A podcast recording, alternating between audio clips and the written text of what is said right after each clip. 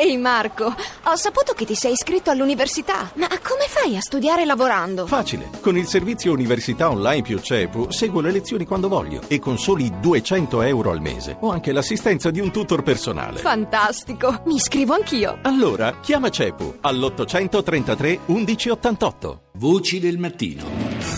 Le sei e trentanove minuti e trentadue secondi, ancora buona giornata da Lorenzo Opice, benvenuti alle Voci del Mattino speciale weekend. Ovviamente noi stiamo seguendo con le agenzie la notizia di oggi, gli attentati che ci sono stati a Parigi, e in questi minuti tra l'altro le agenzie ci informano che il traffico della metropolitana di Parigi e dei treni suburbani della R E R e regionali Transilienne sono ripresi regolarmente. Questo ci fa anche capire la reazione della città che tenta di tornare alla normalità, però undici stazioni nelle aree della sparatoria restano chiuse. Tra questi c'è il grosso snodo di Piazza della Repubblica, che è nel cuore di Parigi, dove si intersecano proprio sei linee della metropolitana e, e siamo a pochi passi anche dalla sala concerto Bataclan, che è stato teatro di una delle, eh, delle carneficine di questa notte a Parigi. Ovviamente vi informeremo man mano che le notizie arrivano all'interno dei nostri giornali radio, ma noi continuiamo con le altre pagine anche eh, previste all'interno di Voci del Mattino. E allora io saluto subito il prossimo dei nostri ospiti, che ehm, è adesso in linea, della Presidente dell'Associazione Bambini Senza Sbarre, Onlus, Lia Sacerdote. Buongiorno Presidente, benvenuta. Buongiorno a voi, grazie. E allora parliamo di questa associazione Bambini Senza Sbarre, che è presente in Italia ormai da tredici anni ed ha una funzione particolarissima, perché Bambini Senza Sbarre si occupa di bambini che hanno genitori all'interno delle carceri, perché a un certo punto bisogna tutelare poi il minore. Sì, certo, noi ci occupiamo appunto di, di questi bambini che ehm, hanno eh, la, il, il genitore detenuto e quindi non hanno nessuna responsabilità sul reato che questo genitore ha commesso, ma hanno eh, la necessità di mantenere la relazione con lui, perché il punto di riferimento affettivo comunque, perché il, il, il genitore di questi bambini, e noi stiamo eh, e ringraziamo per questa possibilità di fare informazione, perché è eh, un dato che nessuno conosce, mh, nessuno pensa che ci siano così tanti bambini che hanno questa, questo problema e questa esperienza da vivere e, e la vivono in un segreto, perché sanno che eh, possono essere emarginati se dicono che hanno un genitore detenuto, e quindi noi non solo dobbiamo accoglierli e occuparcene quando entrano a incontrare il genitore detenuto in un luogo che è difficile per loro, ma che deve essere sempre più accogliente, e ci devono essere sì, dei punti sì, di attenzione, sì, sì. ma anche appunto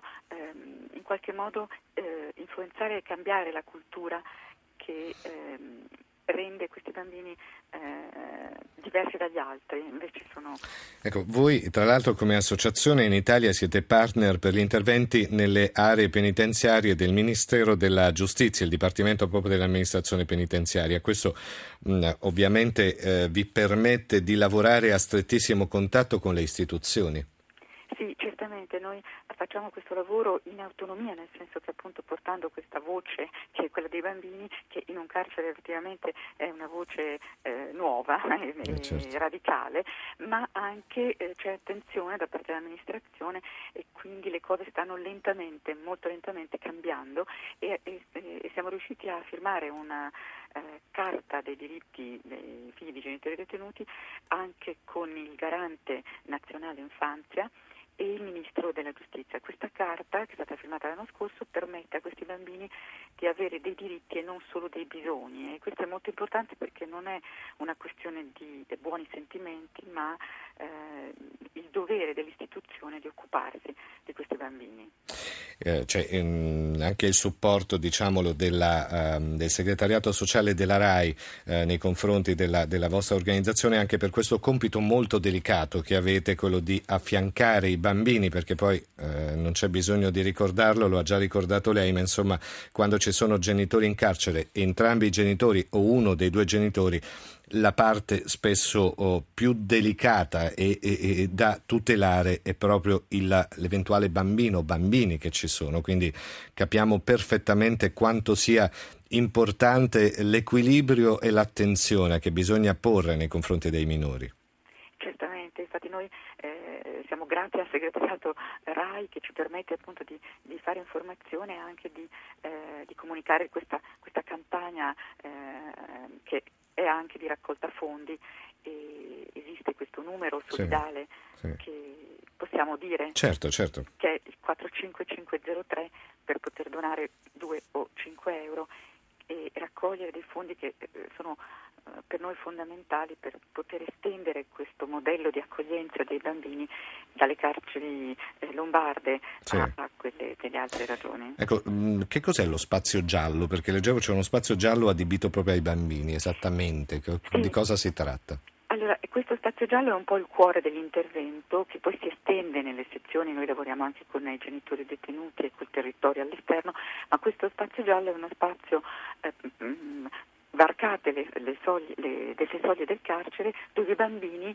eh, si preparano a incontrare il genitore eh, perché mh, possono aspettare anche un certo tempo e questo tempo è un tempo mh, importante per loro perché c'è un grande desiderio di incontrare il genitore ma anche un'ansia perché effettivamente eh, eh, cioè, loro devono fare un percorso che è quello appunto di lasciare i documenti, di non possono portare nulla, c'è una specie di spoliazione di tutte le loro cose, i bambini devono eh, comprendere quello che, che sta succedendo e, e noi li aiutiamo in qualche modo a avere l'impatto con questo, eh, con questo luogo carcere sì, che sì, è un luogo sì, estraneo e sì. anche un po' minaccioso per questi bambini ecco. e che sta migliorando, quindi sta diventando un posto dove effettivamente può avvenire la, il reinserimento sociale degli adulti. Ecco.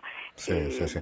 Ricordiamo anche che come associazione mh, Bambini Senza Sbarre Onlus fate parte anche di una uh, direzione diciamo europea, no? È una rete europea che ha sede a Parigi, è eh, presente in uh, quindici paesi e collaborate insomma a livello internazionale con molte istituzioni, quindi questo ci fa capire quante competenze poi si intrecciano nella, uh, ne, nell'avvicinarsi, nell'accostarsi a situazioni delicate, eh, situazioni familiari molto delicate come quelle che possono oh, esserci quando ci sono dei genitori che finiscono in, uh, in carcere.